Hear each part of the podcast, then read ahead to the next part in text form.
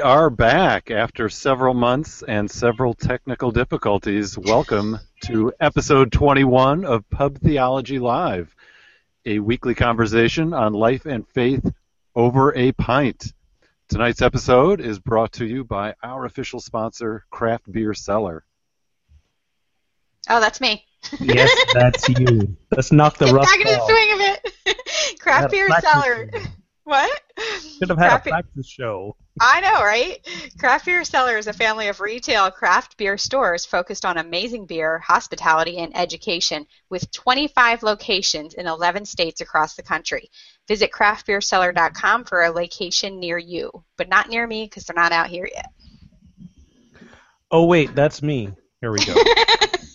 You It can only win, works for me. you can win free beer from Craft Beer Cellar by joining in our conversation. You can follow us on Twitter at Pub Theology. Use hashtag PTLive if you're tweeting or throwing in a question or a comment. Uh, like us on Facebook at Pub Theology. Uh, comment for your chance to win beer at the end of the month. We will pick, um, I guess, the wittiest comment, a purely subjective um, determination here. Um, but go for it anyways. We've had some proud winners. Anyways, uh, you could watch us always live Tuesday nights at pubtheology.com slash ptlive or listen to us at any time on SoundCloud, Stitcher, iTunes, or any of your favorite podcast catchers. Absolutely, you can. And, uh, you know, we've uh, had a little bit of a break here, and something called summer happened in the middle, so we thought we'd, you know, catch up a bit on our summers, and maybe we should introduce ourselves. My name's Brian Berghoef. I'm a pastor and author of the book Pub Theology, and I'm in Holland, Michigan. And with us also is Tina Simmons and Ogun Holder. Welcome, Tina. Hey, it's good to be back. You know, I, I realized that I was the one who um, compared the intro music to a 70s porn, but I really missed it. Wow. The music or the porn? Be specific. the music. Okay. You know, th- it does have that sort of. It's true. It's hey, true. we, we, we had options, and that's the one we voted for, so.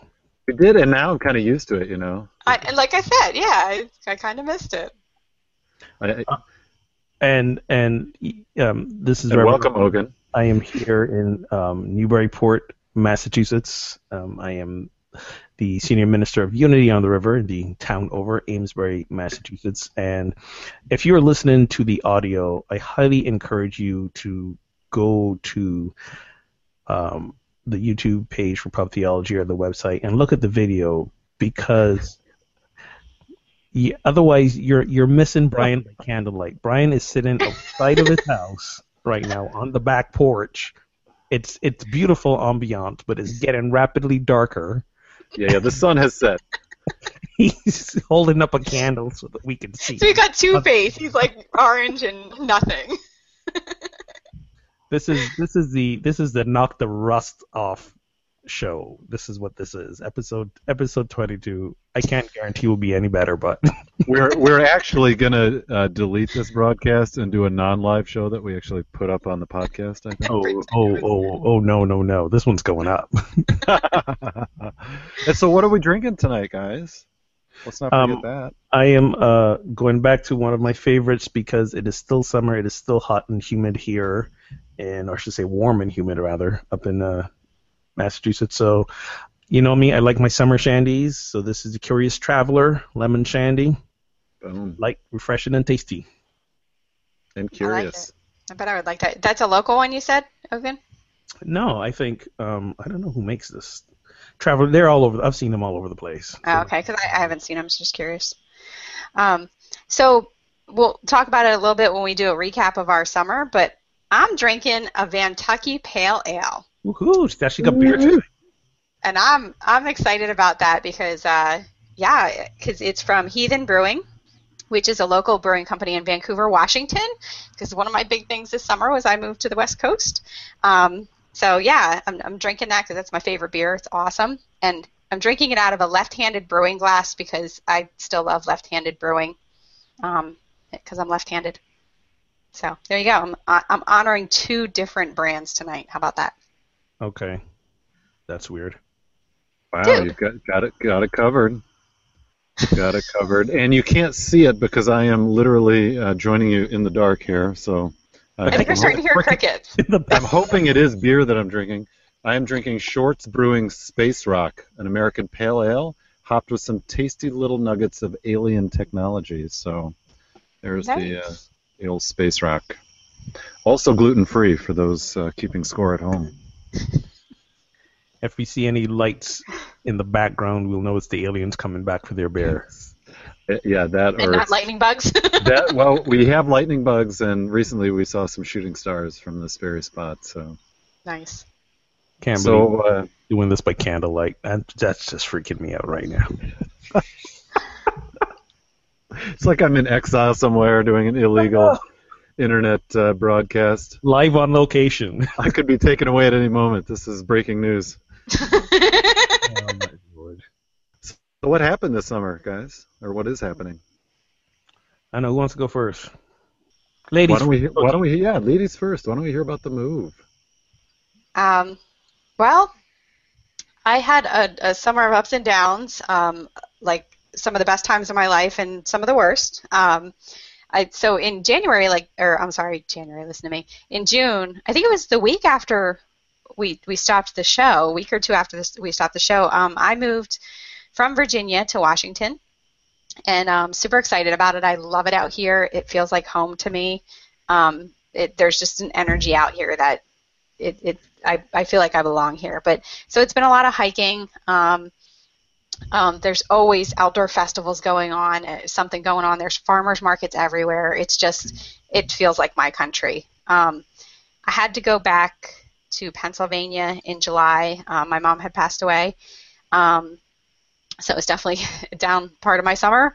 Um, but uh, yeah, so you know, she she knew I was coming out here, and I knew she was going to pass away soon, and she had given me her blessing to go. Um, so it's it's it's been an emotional time for me, but I'm I love my new house. Um, it's like a sanctuary for me. It's just perfect, and um, I don't know. I'm excited to see what life holds for me for for here on out. Um, I, I, I didn't say it earlier for anybody who's new to watching. I'm Tina. I'm the layperson on the show, as Ogun likes to call me. Um, I'm an online business manager. And uh, yeah, I just love talking and um, just having deep conversations about religion and, and society and life. I love how you're always posting pictures of the outdoors where you are. It seems like you have moved to like a whole other planet. Yeah, it, it feels like it. It really does. Hmm. And you know what I love is sometimes it hits 90 here. Like it, it actually almost got to 90 today. Um, but it's still cool at night. Like it's still 60 degrees. And they're not ki- like when people in Portland complain about the humidity, I just laugh. I'm Mhm. like, coming from Virginia, you people have no idea. Um, but yeah, you you know you shut your house up during the day and, and you open it up at night, and you don't even have to turn the air on. It's just it's gorgeous out here. And I, we got lucky. We were, we're renting a place from friends, and they had planted a whole bunch of gardens um, before they left, like vegetable gardens, and they have flowers, and it's it's just so pretty. I don't know. You guys have to come out and visit me. Sounds terrific, and we do need to come out and Yeah. visit. And Shall. listen, to, condolences uh, with your mom's passing, Tina, and uh, yeah, our thoughts are have been with you. And Thank you. what and what a summer! I mean, compared to you, I I feel like it's just been kind of even keel. Uh, but a move is is a big thing, no small thing. But it sounds like you're handling it and finding yourself in a good place. So that's awesome. I'm still contemplating a, a Thanksgiving visit. I haven't haven't given up on that idea yet. Um, I might be going away for Thanksgiving now, so you better set Wait, your uh, set your schedule straight here if you're gonna. Well, where are you going? We were talking about going to Hawaii. What? All right. I'm on the West Coast now. It's a lot closer. Jeez, that's true. Well, figure it out and let me know. I'm not going. If you guys are going to Hawaii, there's no point in me coming over there. well, you figure it out and let us know. So wait, if I come, you're not going to go to Hawaii? We'll talk about this later. Okay. I forget sometimes we're doing a show. Exactly, exactly. Well, how was your summer, Ogun? Um, uh, like Tina, some some downs and ups. Um, in uh, end of June, um, celebrated um, the anniversary. I guess observed, not really celebrated, but observe uh, anniversary Jennifer's passing, my, my wife who passed away last year, um, and that that was quite um, an unexpected, not emotional upheaval. Not that I didn't expect it, but it it was much more intense than I had anticipated. Um, so so worked through that. Did a lot of work with some energy healers, and um, it was it was quite the event. Um, but the two highlights of summer was um, got myself a motorcycle. I am the proud owner and writer of a of a 2013 Triumph Bonneville. I'm having a blast with that. Well done. Um, some people thought I was going through a midlife crisis, and I said no. This is this is a bucket list item that um, was on the list for a while. So um, I was gonna say you belong on a motorcycle. I could see you. I could see you riding. I'm having a lot of fun uh, with it. It's it's it's nice. I pretty much ride it to work every day as long as there's um, a 40% chance of rain or less. Under 40%, I'm riding. Um, so it's a lot of fun. Um, also, Joy and I went to Europe. Um, we went to Barcelona and Paris. Barcelona was her dance company um, with some like nonprofit dance organization that takes uh, dance companies places around the world. They went and did some performances, so that was a lot of fun. And then she and I um, spent a few days in Paris, just the two of us. Um, that was amazing. I'd been to Paris as a teenager, but like I was 13 or 14 at the time. But now as an adult, I have a whole new, deeper appreciation for that place. Joy's already decided uh, when high school's done, she's taking a gap year. She's gonna go live in Paris for a year. Oh, I love it. And um, we we we really fell in love with the place all over again. Um, and it was it was interesting that in light of all the you know the terrorist stuff that's been going on in Europe, especially in France, there were the, the, security was very heightened. I mean, lots of heavily armed security, you know, police and military patrols all over the place. But you know, the French are the French, and they're still doing life with that, you know, aloof, you know, bon vivant that they do it. And um, we still had a great time. We ate a ridiculous amount of food um, and did a ridiculous amount of shopping. We had to buy a whole new suitcase to bring all the stuff back, uh, all the clothes that we bought. Um, but I yeah, think that's you more than her, wasn't it? we had a blast. I'm not Mm. gonna admit anything. not gonna admit anything. Right. You know, you gotta look. You got. Yeah, I may not know what I'm doing, but gosh darn it, I'm gonna look good while I don't know what I'm doing.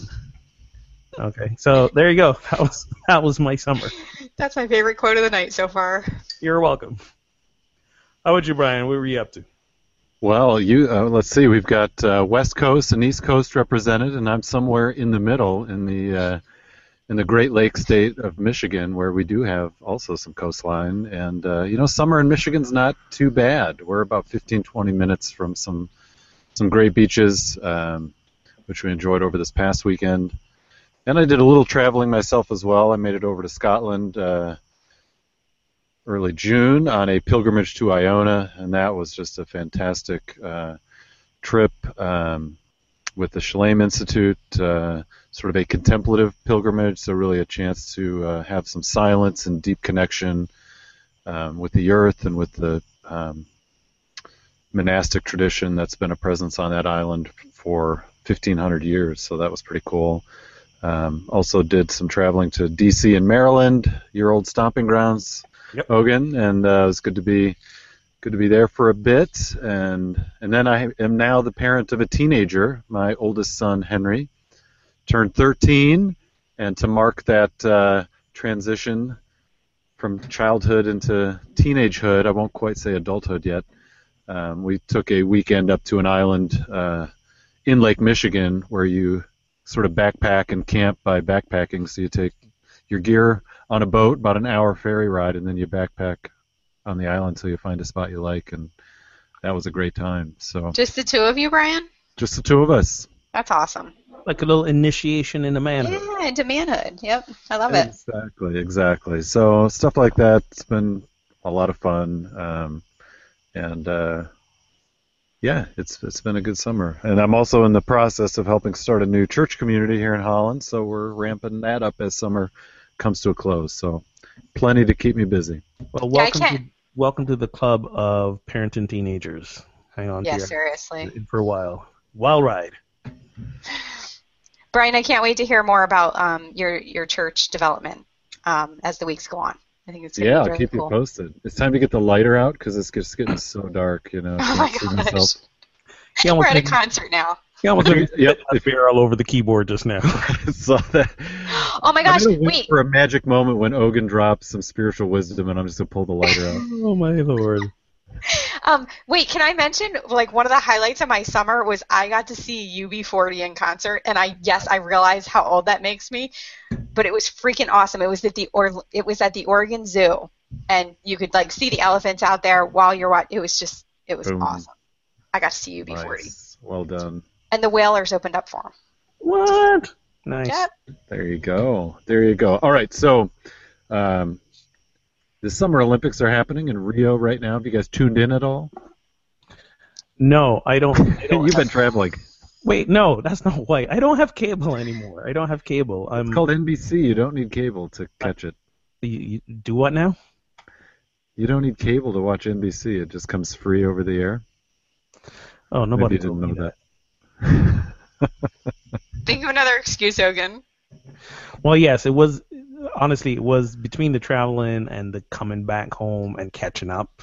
You know, when you go on vacation, like you got to plan twice as hard. You got to work twice as hard the week before and the week after you get back. So, Well, I'll give you a quick refresher. The Olympics are when nations from around the world get together every four years and do athletic competitions together. thank you. I've, I've still, I had my pulse, my finger on the pulse of what was going on. So, for example, I know. Here's what I know about the Olympics: the United States um, recently won their 1,000th gold medal. I didn't even know that. See, see, I'm I'm up on things. And then we had um, the the the the um, the women's gymnastic team from the U.S. They they won gold again. And Oh, and Simone, I forget her last name, but the new Biles. Phenom was just blowing folks out of the water. I saw some highlights online. I saw the pool turn green. Ooh. What? The pool, one of the diving pools, turned green. Um, apparently, somebody accidentally put some hydrogen peroxide or something in it, and it reacted with the chlorine, and it turned green. And you know, everybody started freaking out because of all the, you know, the the fears of pollution and all of that going on in the Wow. world. Um, and then there are athletes getting held up at gunpoint. Did you hear about this? Ryan Lochte? I did hear about that. Yeah. So, you know, I think I think the Olympics has been more fun outside of the sporting events with all the craziness that's been going on there. It's like a reality show. There That- you go. So, uh, do either of you have a favorite Summer Olympic event? Hundred meter dash. It's always about the hundred meter dash, man. Why? And and Usain Bolt again winning because because other Olympic events can be like so drawn out and take a while and there's you know all the scores and calculations and Yeah, tabulations. it's like finish running your 10 miles already. Exactly. With the this is your 100 ADD kicking in, Ogun. with the hundred meter dash, it's like that gun goes off ten seconds. The thing's done. We have a winner, you know, and um, and Usain Bolt uh, once again cemented his place in, in history, and and so did Phelps for that matter, Michael Phelps. That, that Usain Bolt uh, race was was awesome. Uh, I agree. The 100 meter dash, wi- women and men's, is just it's so exciting because you know it's as you said it's going to be over in a flash, and you know it's just that sheer speed is unbelievable. And when you can generate or create a new internet meme because you're running so fast, you have time to turn and smile at the camera. That's that's awesome sauce right there. That's pretty sweet. That is pretty sweet. Do you have a favorite event, uh, Tina? I don't watch the Olympics. I know Oh it kind of makes me goodness. un-American. What? I know. I said I, I saw the question and I, I said to Will before this, I'm like, update me on the Olympics real quick so I know something. And now representing apathy in her third non-Olympics.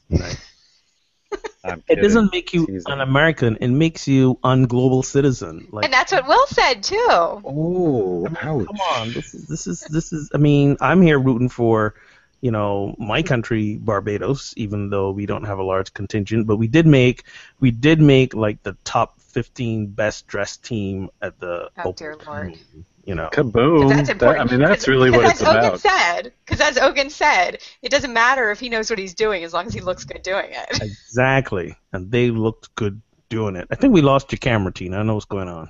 We Yeah, hear you. she's she's She not speaking of the dark. I'm actually more visible now by Okay. candlelight than Tina is.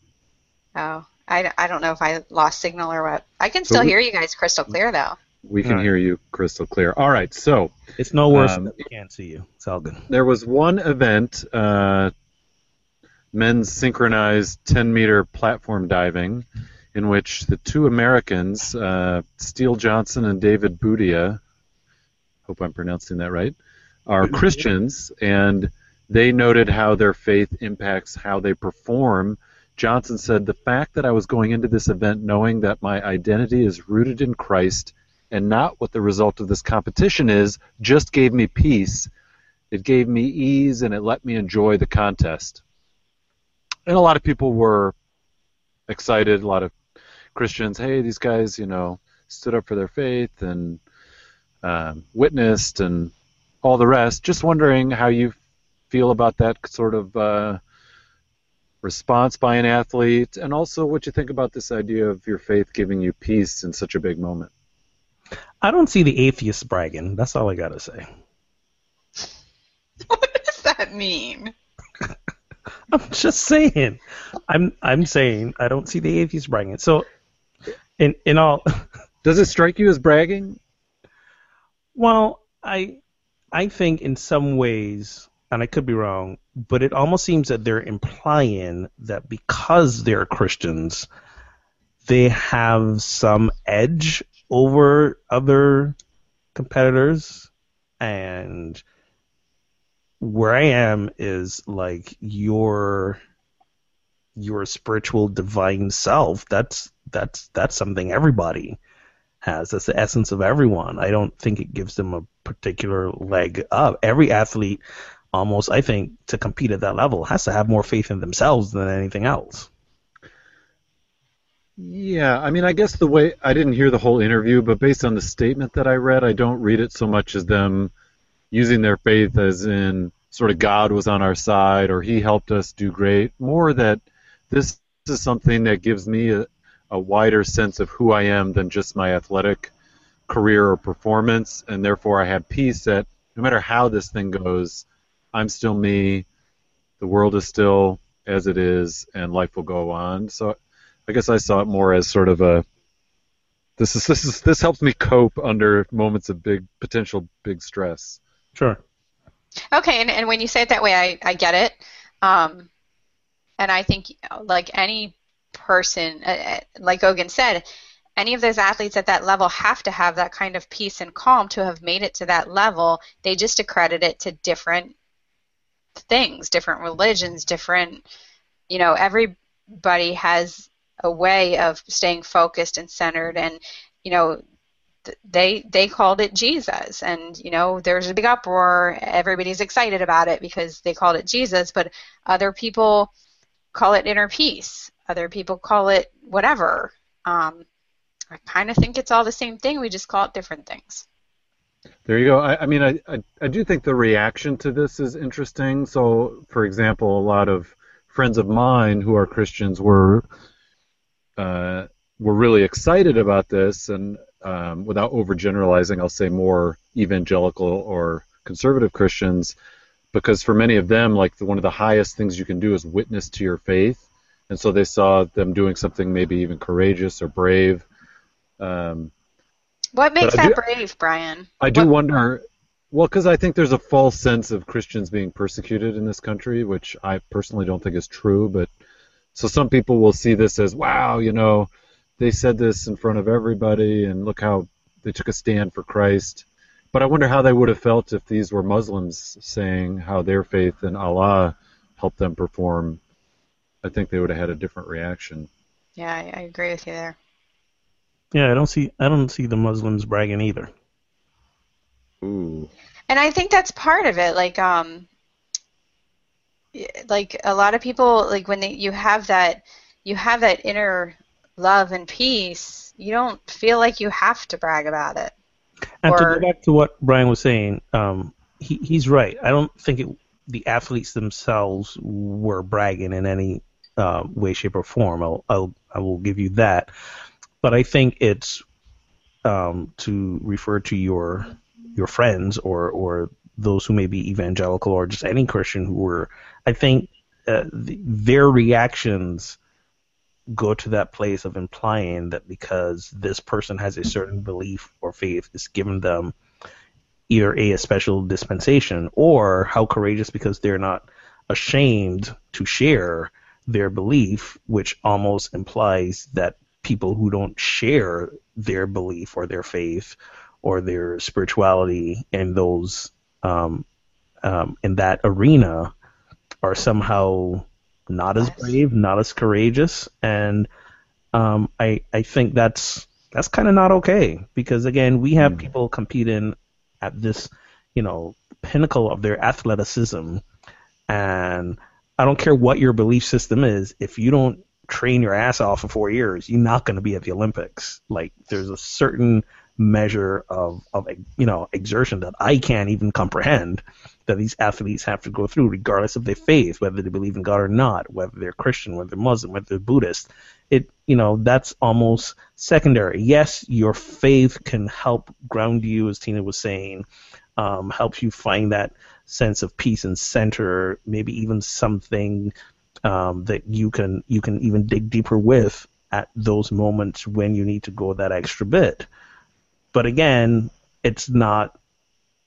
You know, I'm sure there are many athletes out there who would who would say they're atheists or don't believe in God that are doing just as well.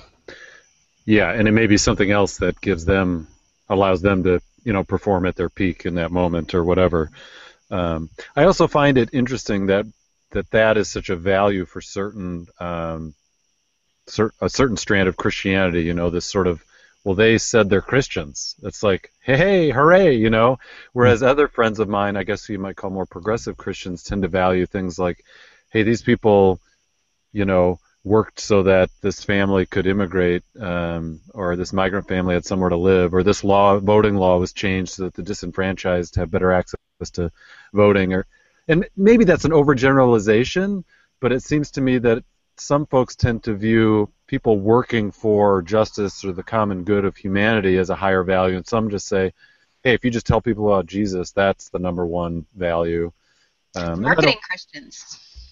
Maybe, and I, you know, and I'm setting up a bit of a false dichotomy. I get that. I'm just saying this is a broad generalization that I've noticed both in conversation and even just by browsing my Facebook feed. I don't think it's a false dichotomy. I've seen it too.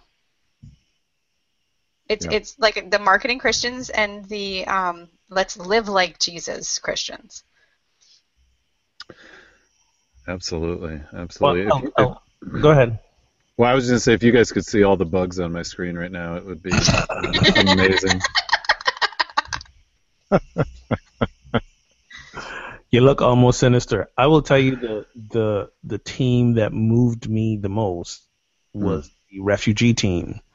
The team of athletes who were refugees, they, and they competed under the Olympic flag. They had no, you know, acknowledged home country, and I thought that was great for the first time ever. Um, especially the story of um, a young woman who was either a diver or a swimmer. I forget what she competed in, but she was one of the people who left Syria and went to Greece and did the crossing on the boat, and the boat got into trouble, and her and her cousin literally jumped in the water and were like swimming and pushing the boat to get to shore. And now she's competing at the Olympics. She continued her training uh, wherever she was, but but for me, I think there was no greater um, demonstration of of of humanity or or what the Olympics really means, bringing people together in that yeah. sense, mm. than than that team. And I I I was very moved by them. Yeah, that's that's very cool. That's very cool. All right, so I'm gonna I'm gonna transition us to um, really just talk about the idea of uh, God in general. Um, and so the question is, one, what do you think of when you hear the word God? and two, how do you define God, and has that definition changed for you over time? That's like a get a second beer question. Uh, yes, Yeah, right? seriously. I- I'll be I'll be right back after my hundred meter dash to the house. it's a good thing it's after the uh, 6:30 mark. Oh, I'm sorry, 9:30 mark to you guys. yeah, exactly. Remember what where time is you it? were. Yeah. Tina's gonna have a fun night after we're done here. You know, that's nice. You guys started me drinking so early. It's just downhill from here. it is. I don't hear a thank you yet either, by the way. Oh, okay, and you probably won't. Um, so, so to your question, Brian, um, in in my context, um, God God to me growing up was like a father figure, um, and you know more of a Christian God, and sometimes loving, sometimes punishing, and to me that was very confusing. So my version of God, when I hear the word God, has very much changed, but it depends on who's saying it to me, because God to me Mm. is a God of love. Um, don't always understand what's going on, but um, I trust that I, I just don't know things. Like I don't blame God for things. Um, I don't think God's taking his wrath out on me. However, when I hear certain people say God, my version of God changes because it's their version of God. Um, so if, if somebody who believes a more traditional view of God than I do says the word God, I, I feel that wrathful God in their words. You know what I mean? Does that make sense? So it's like you you begin to identify with their description, is what you're saying? Yeah, like like when somebody says God, I don't ass- I don't oh, like when I say God, I picture my God. That Right. that you know. Um, but if somebody else says God, I don't always picture my God because I know that the God they're talking about isn't always the same. If that no makes doubt, sense. no doubt. It makes a lot of sense. What about you, Ogun? What do you think of when you hear the word God, and how do you define God? You know, I'm I'm recently. I mean, and when I say recently, I mean really recently. I'm beginning to take the Taoist approach, which is, you know, what the, and in the Tao it says those who uh, speak of the Tao don't know the Tao, and those who Yeah. know the Tao can't speak of the Tao. I'm not professing to know all there is to know, but all I'm saying is that more, and more and more, for me personally, I am, I am, I am doing my best not to use words anymore. I like this. I've realized that that the words just don't encapsulate the the idea. If I were to use words at all, um, the I would say the the the presence of all that is. How can you be a minister and not use words? I know, right? Welcome to It's the it's, it's very tricky.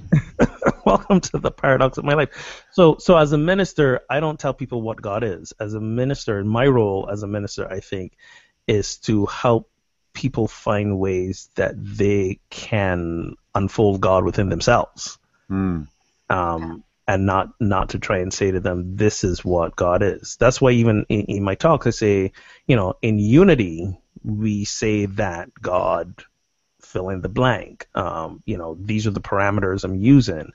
Um, so so so in in for me, it's like I the, the the words just don't don't sit well any anymore. It's it's just this expansiveness of presence and yet this minuteness of presence that ultimately words words fail me.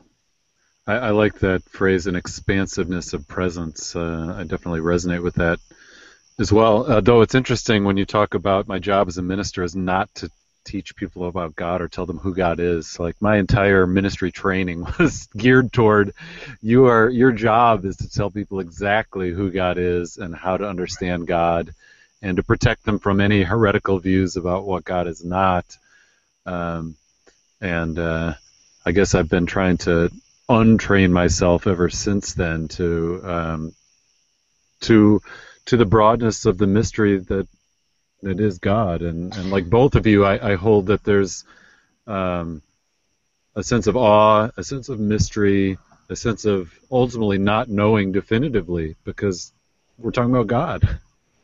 Brian, take us back though. When you when you were in the midst of that training, were you like, "Yes, this is what I have to do," or did you have some nagging thing in your mind going, "This doesn't quite sound right to me"?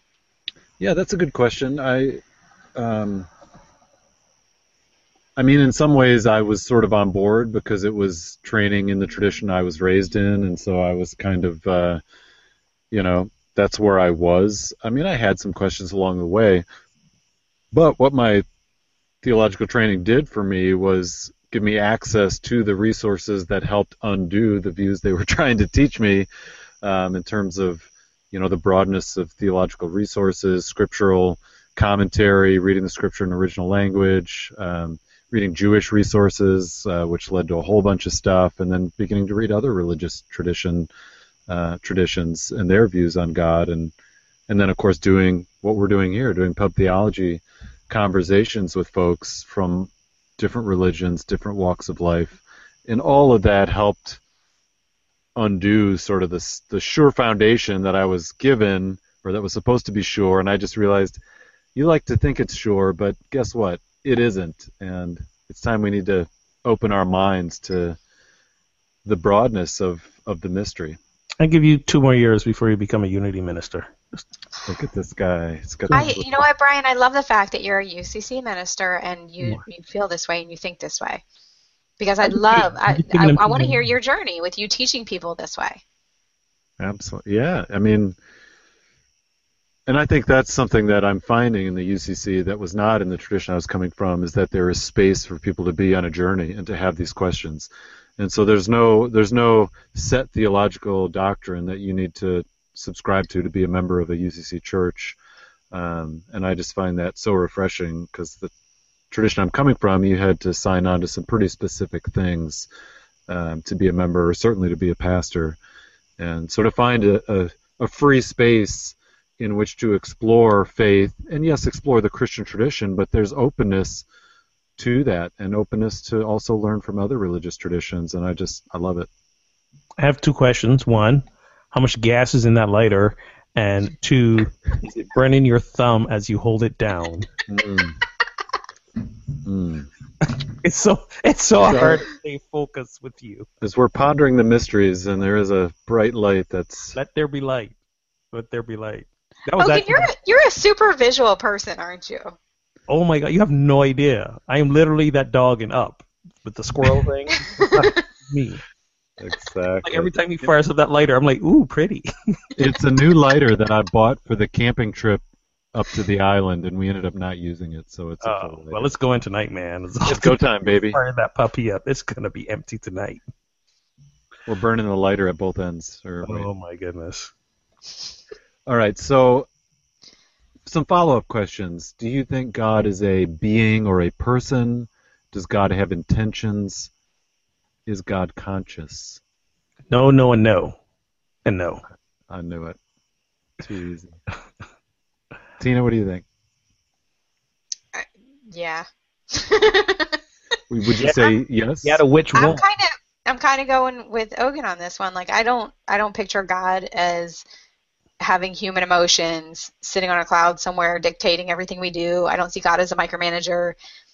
Um, I I don't even yeah I don't even know if I see God as a conscious being. It's to me it's more of an energy. Mm-hmm. So the classic um, classic theism holds that God is all powerful, all knowing, and good, and a conscious being who has intention, has a will, um, brought the world into being, is not to be confused with the world. So you guys aren't subscribing to that one. No, I think if you would have stopped halfway through, you were pretty you were pretty good there. stop, stop. So so you were okay with all all knowing and all powerful? I, I I am because like I I think that um for as much as God gets involved in our lives, it's not because God knows best. It's because we're kind of on a training ground and we're like co-conspiring with God and like God's kind of leading us, um, but we're we're coming up with stuff too. We're creating this ourselves, and um, God's just kind of like, "This is what you want? Is this really what you want? Because yeah. if you want it, I'm going to give you the energy to make it happen." You know what well, I mean? I do, and I think what you're saying actually tracks more with process theology than sort of cla- with the definition I just gave. In process theology, states that God is unfolding, uh, and God does not necessarily know the future, and God is working with people to bring about a preferred future rather than forcing people into certain decisions. And so it would say like God that. is God isn't necessarily all powerful, but God works with um, other beings and creatures to, to bring about goodness. I think God's all powerful. I just don't think he's a dictator. He just doesn't use it all the time. Absent, Well, I- I don't the think- I don't think he dictates. absent, the absentee landlord philosophy. So he's got he's got all pa- or we should say she has she is all powerful, but she doesn't always exercise it. Yeah.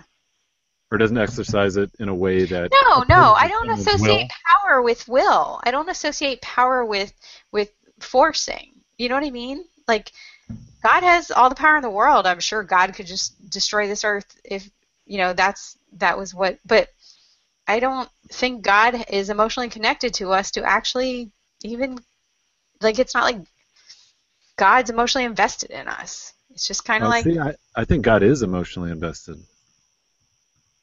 I don't know. So God's But I- God's, God's a God's a um, non-involved landlord who's also emotionally uh, um, disconnected from us. Disconnected. I, well, Deserter parent. on Xanax and you know trying to get by. kinda I like- think.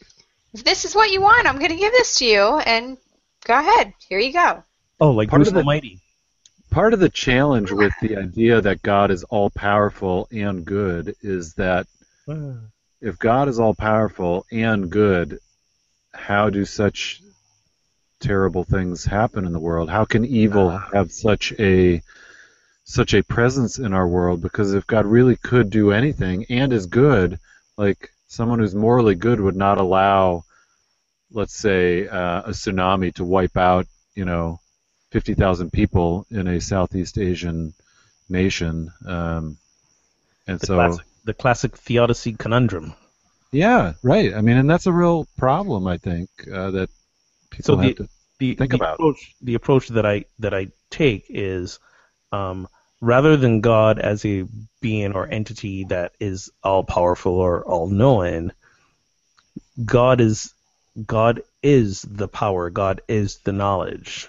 It wasn't that God created us or this world, but God was God is the ongoing the very act of creation.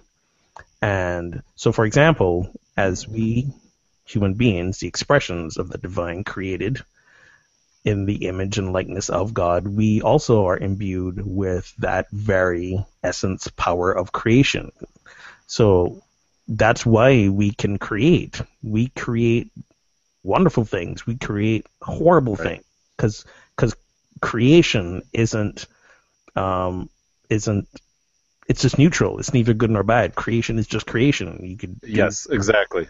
with it. So knowledge is neither good nor bad. You, knowledge just is knowledge, and you can do with it what you want. So there's unrest in this world because there's unrest in us. E- Exactly. We the world is the way the world is because we are the way we are. So there's there's no th- so it's not that God is absent looking over its creation, his or her its creation, um, and and lamenting or whatever, because God's not a being with any kind of emotional feelings or because when it comes to emotions, then there's always it's always going to be a subjective thing. So so therefore when I when I speak about this this presence, I'm referring simply to any qualities you want to ascribe to the divine. It's not that the divine possesses these qualities; the divine is these qualities, and these Mm. qualities are also us because we are inherently divine. That's you know that's where my belief uh, system is. So therefore, that question of why does God allow these things bad things to happen isn't a question I ever have to ask. The problem's not struggling with the answer. The problem's the question for me. God doesn't allow anything. We we as the embodiment of creation that God is, we are the ones who are creating Or What's orchestrating hap- it. yeah, we're orchestrating it here. And and nature is nature. There's no there's no puppet master pulling the strings. Tsunami happened because there was tectonic plate shifts. I mean, hello, science. Right. You know. Whoa, easy. This is not science theology 101. Or wait, pub science? I'm teasing. I'm totally teasing. No, I mean I resonate with a lot of what you say, Ogun. Um, that that we are uh, representations of the divine, and that we have some of the divine within us. And I think you have to admit, whatever your view of God is, that as you said, what happens in the world is either nature unfolding itself and or humanity choosing to use the capacities we have to bring about good or or bad. Um, you know, when's the last time we saw, you know, a divine intervention that somehow countered the laws of nature or didn't require human workings or didn't use nature. I mean, it just doesn't it doesn't happen. Uh, I don't agree that it doesn't happen. Oh, all right, bring it, bring it. I think we I... yeah we're tapping into the miracles here, aren't we? Give us an example. No, I'm not going to do that right now. Um, but I will say that I think um, our view of God dictates our life. Oh, I agree. I, I agree with you totally. Um, our I believe our our understanding of God is a reflection of our understanding of ourselves, and and vice versa. This is why I think for so many centuries and millennia, people have ascribed the human emotions to God. So God gets angry, God gets sad, God laments over its creation because that's what we would do, and therefore, you know, we're creating God in our image, not the other way around. So that's how you would explain those scriptural references. Um, I believe so because because yeah. you know the context of again when they were written and the um, understanding of where hum- humanity was at that time. As we sure. have evolved in our understanding, you know, not from an arrogant place of saying we figured it all out. We we haven't. Like like you know, just this Sunday I was making references to Genesis, and I said, you know, the creation myth it didn't happen that way. Even the even the the authors of Genesis didn't write some literal interpretation. It was a creation myth. like myth. Phil Collins, for example. There, well, that's a different. That's a different Genesis. Sorry. different Genesis. There you go. I got you. Um, so, but but here we are. You know, in the in what are we? Are we in the 21st century yet? Yeah, 21st century. We and, are. And we in. think we've got this handle on how the universe was created, and we've created our own creation myth. We call it the Big Bang Theory. You know. Sure. But no again, doubt. It's just another story. There are other there are other stories and other theories about how the universe was created, other than the Big Bang theory. So, so every with every deepening of understanding and evolution of human generation, there's always going to be this rewriting of our understanding of God. Okay, but but knowing, let's go back to the miracle thing.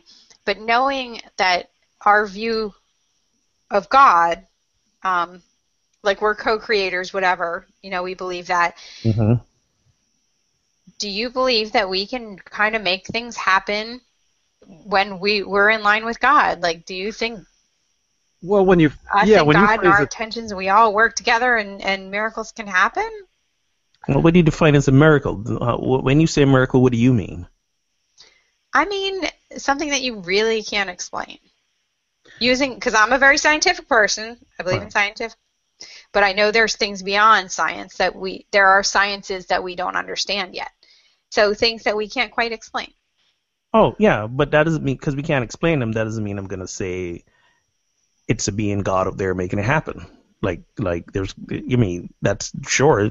But you don't think the force of God, that energy of God, has anything to do with it? You don't think God like co-conspires and kind of helps us out sometimes? So to to work with my definition of God, yes, I do believe that when we when we realize our divine nature, if you will, and truly live from that place, yes, uh, we will do things. Things will flow into our lives that would seem to defy the quote unquote normal way of things. But I don't call those miracles. I call, call I call that a natural consequence of choosing of intentionally choosing our thoughts, our actions, and our beliefs. So it's just synchronicity. It's an intentional consequence. Like if so, for example, if you know, let's go to that you know famous Einstein quote: "If you believe the universe is a friendly or unfriendly place, if you believe the universe is a friendly place, people are um, by nature want to do good, want to share, want to love, want to connect, you are going to interact with this world and with people in a totally different way than if you don't. And as a result of that, your, things in your life will happen much differently than if they don't. So I don't necessarily call it a miracle. I call it a natural consequence of the choices you make in terms of your thoughts, your feelings, and your beliefs. Okay.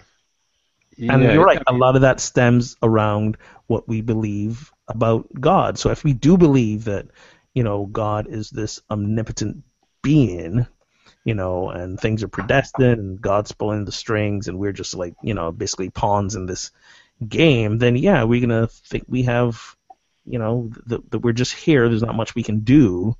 Um, but if we you know, however many other different thoughts and beliefs you want to have around God are going to, I think, lead, allow your life to unfold in a certain way because of the choices that you make from that belief.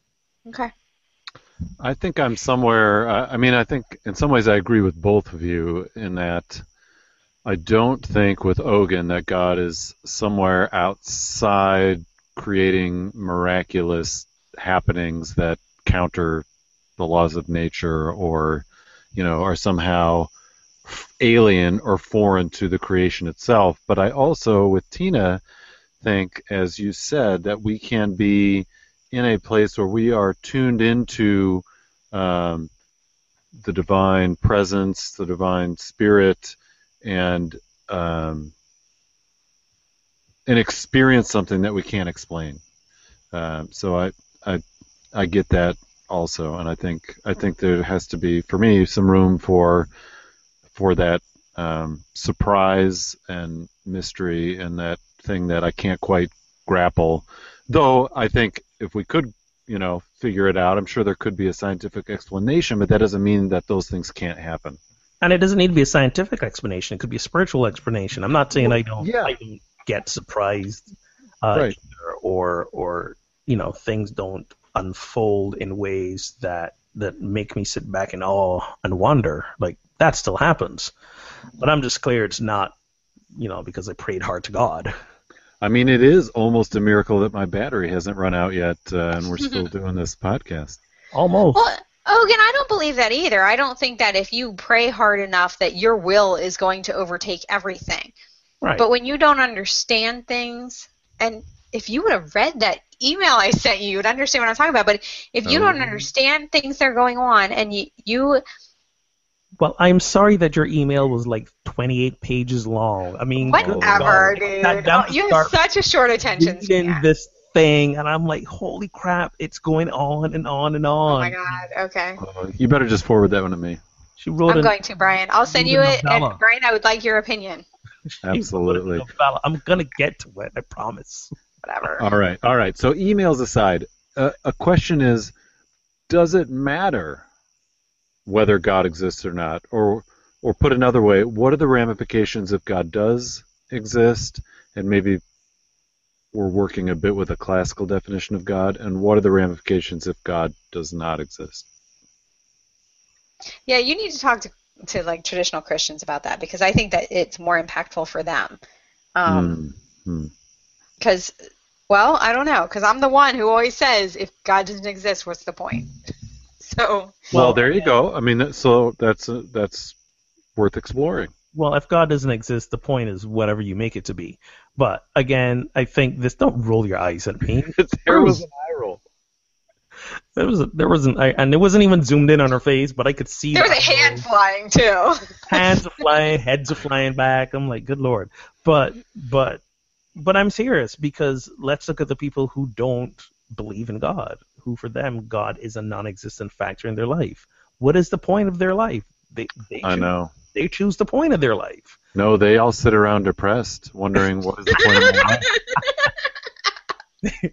they choose they choose their meaning. So so you know I'm not being facetious about this, but again, it I think that question is a, is can be answered by the first question you asked about how do we define God. No doubt, no doubt, and I I do think the meaning thing is a huge piece of this. As as Tina said, if God doesn't exist, what's the point? Or you know why? Do we have purpose? Do we have meaning? If this, if everything is just matter, that's just But why can't we? around. It's so hard to say that we can choose our purpose and our meaning. Like like that's not heresy. well. No, I, I think we die can and we do. just blink off into nothing. What's the whole? Who cares? We're a moment in time. Who But- cares? Who cares is the people around us and ourselves that interact with us in that blink of the moment of time that we're here. That's who Kaboom. cares. And especially if if one of us, I mean, you know, the three of us, it'll probably not be me, but if one of us makes some really meaningful contribution to humanity that that lives on beyond us, then This then is a hypothetical. there was there was some point and and meaning to that. Why? you Why? know? Because I mean, it made us If in a million years humanity, humanity doesn't even exist, what does it even matter? Well, if you want to be that nihilistic about it, you're welcome to that, you know, perspective. But for me, I know for me, that can lead me down a rabbit hole of yes, uh, depression. Uh, right. what's the point? Why even bother to get off the couch or just sit here in my you know own you know piss infected sofa and just eat potato chips all all day long? What would be a dark. This is a dark place. exactly this is a very dark place. right but but for me it's like i'm i'm choosing to give my life meaning which is to love fully and, and be happy and to be the best version of myself that i can be that's that's Amen. i'm given to my life and um, it doesn't matter that it won't matter a thousand years or five thousand years from now it, It matters it, now. it just won't Okay. Yeah, you know, I read this interesting um, thing that I hadn't really heard of before, and that was the idea of subjective immortality versus objective immortality. And subjective immortality is the idea that I, as a person with my in my mind or my consciousness, it survives beyond my physical body. So when I die, either I'll be in heaven, but I'll still be conscious, or I'll be in a uh, reincarnated or a resurrected physical body, but I'm still Brian, right? I'm still have my memories and my personality, whatever that is. That's subjective. walking around with your cigarette lighter and having chilling, drinking beers in the backyard past sundown. Um, and then objective is the idea that the things that I've contributed to this world will reverberate and live on beyond me almost in perpetuity. Like because I existed, the nature of reality is different at some level, and that will continue on, but I won't be around to enjoy it or be aware of it. i think both of those propositions are highly arrogant Whoa. You don't Okay. think we don't, we don't matter as individuals at all. I'm gonna well to go back to what you said, Tina. Given I mean, given how old the universe is, given how short a period any of us humans are gonna be alive in in in relation to that, given where our planet Earth exists in in the cosmos, like we are we are insignificant. I mean, in the grand scheme of things, you know, you and I are we we're insignificant. But at So the same what's the point? the point is in the brief flicker of time that we're here we can give ourselves and the people around us and the life around us meaning but we also have to realize it's kind of this paradox yes there can be full there can be fulfillment and meaning in this brief experience that we call our life but in the grand scheme of things our life really Means nothing. kind of means nothing in the, in the long run but Now you're depressing me. That's awesome. but that's the paradox of it and to be able to lift ourselves past that that massive picture but at the same time hold on to it so it does gives us a sense of of humility so we don't feel hmm. like you know my life is so important or more Right. important than anybody else's Got to be a balance. Yep. yeah you know it kind of puts things in context for me so for me when when you know i'm getting carried away with something i think is so important and so vital to what i think is going to be my existence and welfare i like to look at that poster that is you know like a, a, a big print of the cosmos and the universe and there's this little white dot in the bottom right hand corner that says you are here. Like you know it puts things in perspective to me. Like nothing is that is is, is so magnificently important that I think I got to get my life bent out of shape about. So so it's kind of balancing those uh, two things, or or more of an integrating the two together rather than balancing them. Uh, int- uh, full integration of those two concepts. The, my my life, the meaning of my life is what I give to it, and ultimately, let me not be so arrogant to think that my life is going to have some ultimate meaning. Okay. Boom. That sounds like a good final word from Ogun. there. I appreciate drop. that. Uh, kaboom. Any any last thoughts to add to that, Tina? I kind of think he's full of shit, and he's just trying to uh, play the middle ground like he usually does. But Okay. I think right. it's a good final word. So. There we go. There we go. Wow. She just said take that final word and put it you know where. Well, I would say, you know, for those tuning in, um, whatever your view on God is, whether you're a Christian and worship Jesus or you're a Muslim and you worship Allah or you don't know what you believe, um, whatever your view on these things is, my hope is that we can have these kinds of conversations in ways that are mutually beneficial and that even if we disagree, we can work together for the common good. So that's going to be a wrap to our show tonight of episode 21. Thank you for tuning in. Please connect and spread the word on social media. You'll find us on Twitter and uh, Facebook and Instagram. You can tune in to these episodes anytime on your favorite podcast app. And if you want to create a pub theology in your town, visit pubtheology.com for resources. And thanks again to our sponsor, Craft Beer Cellar. That's C E L L A R. Visit craftbeercellar.com for a location near you. And friends, we are out. Oh boy.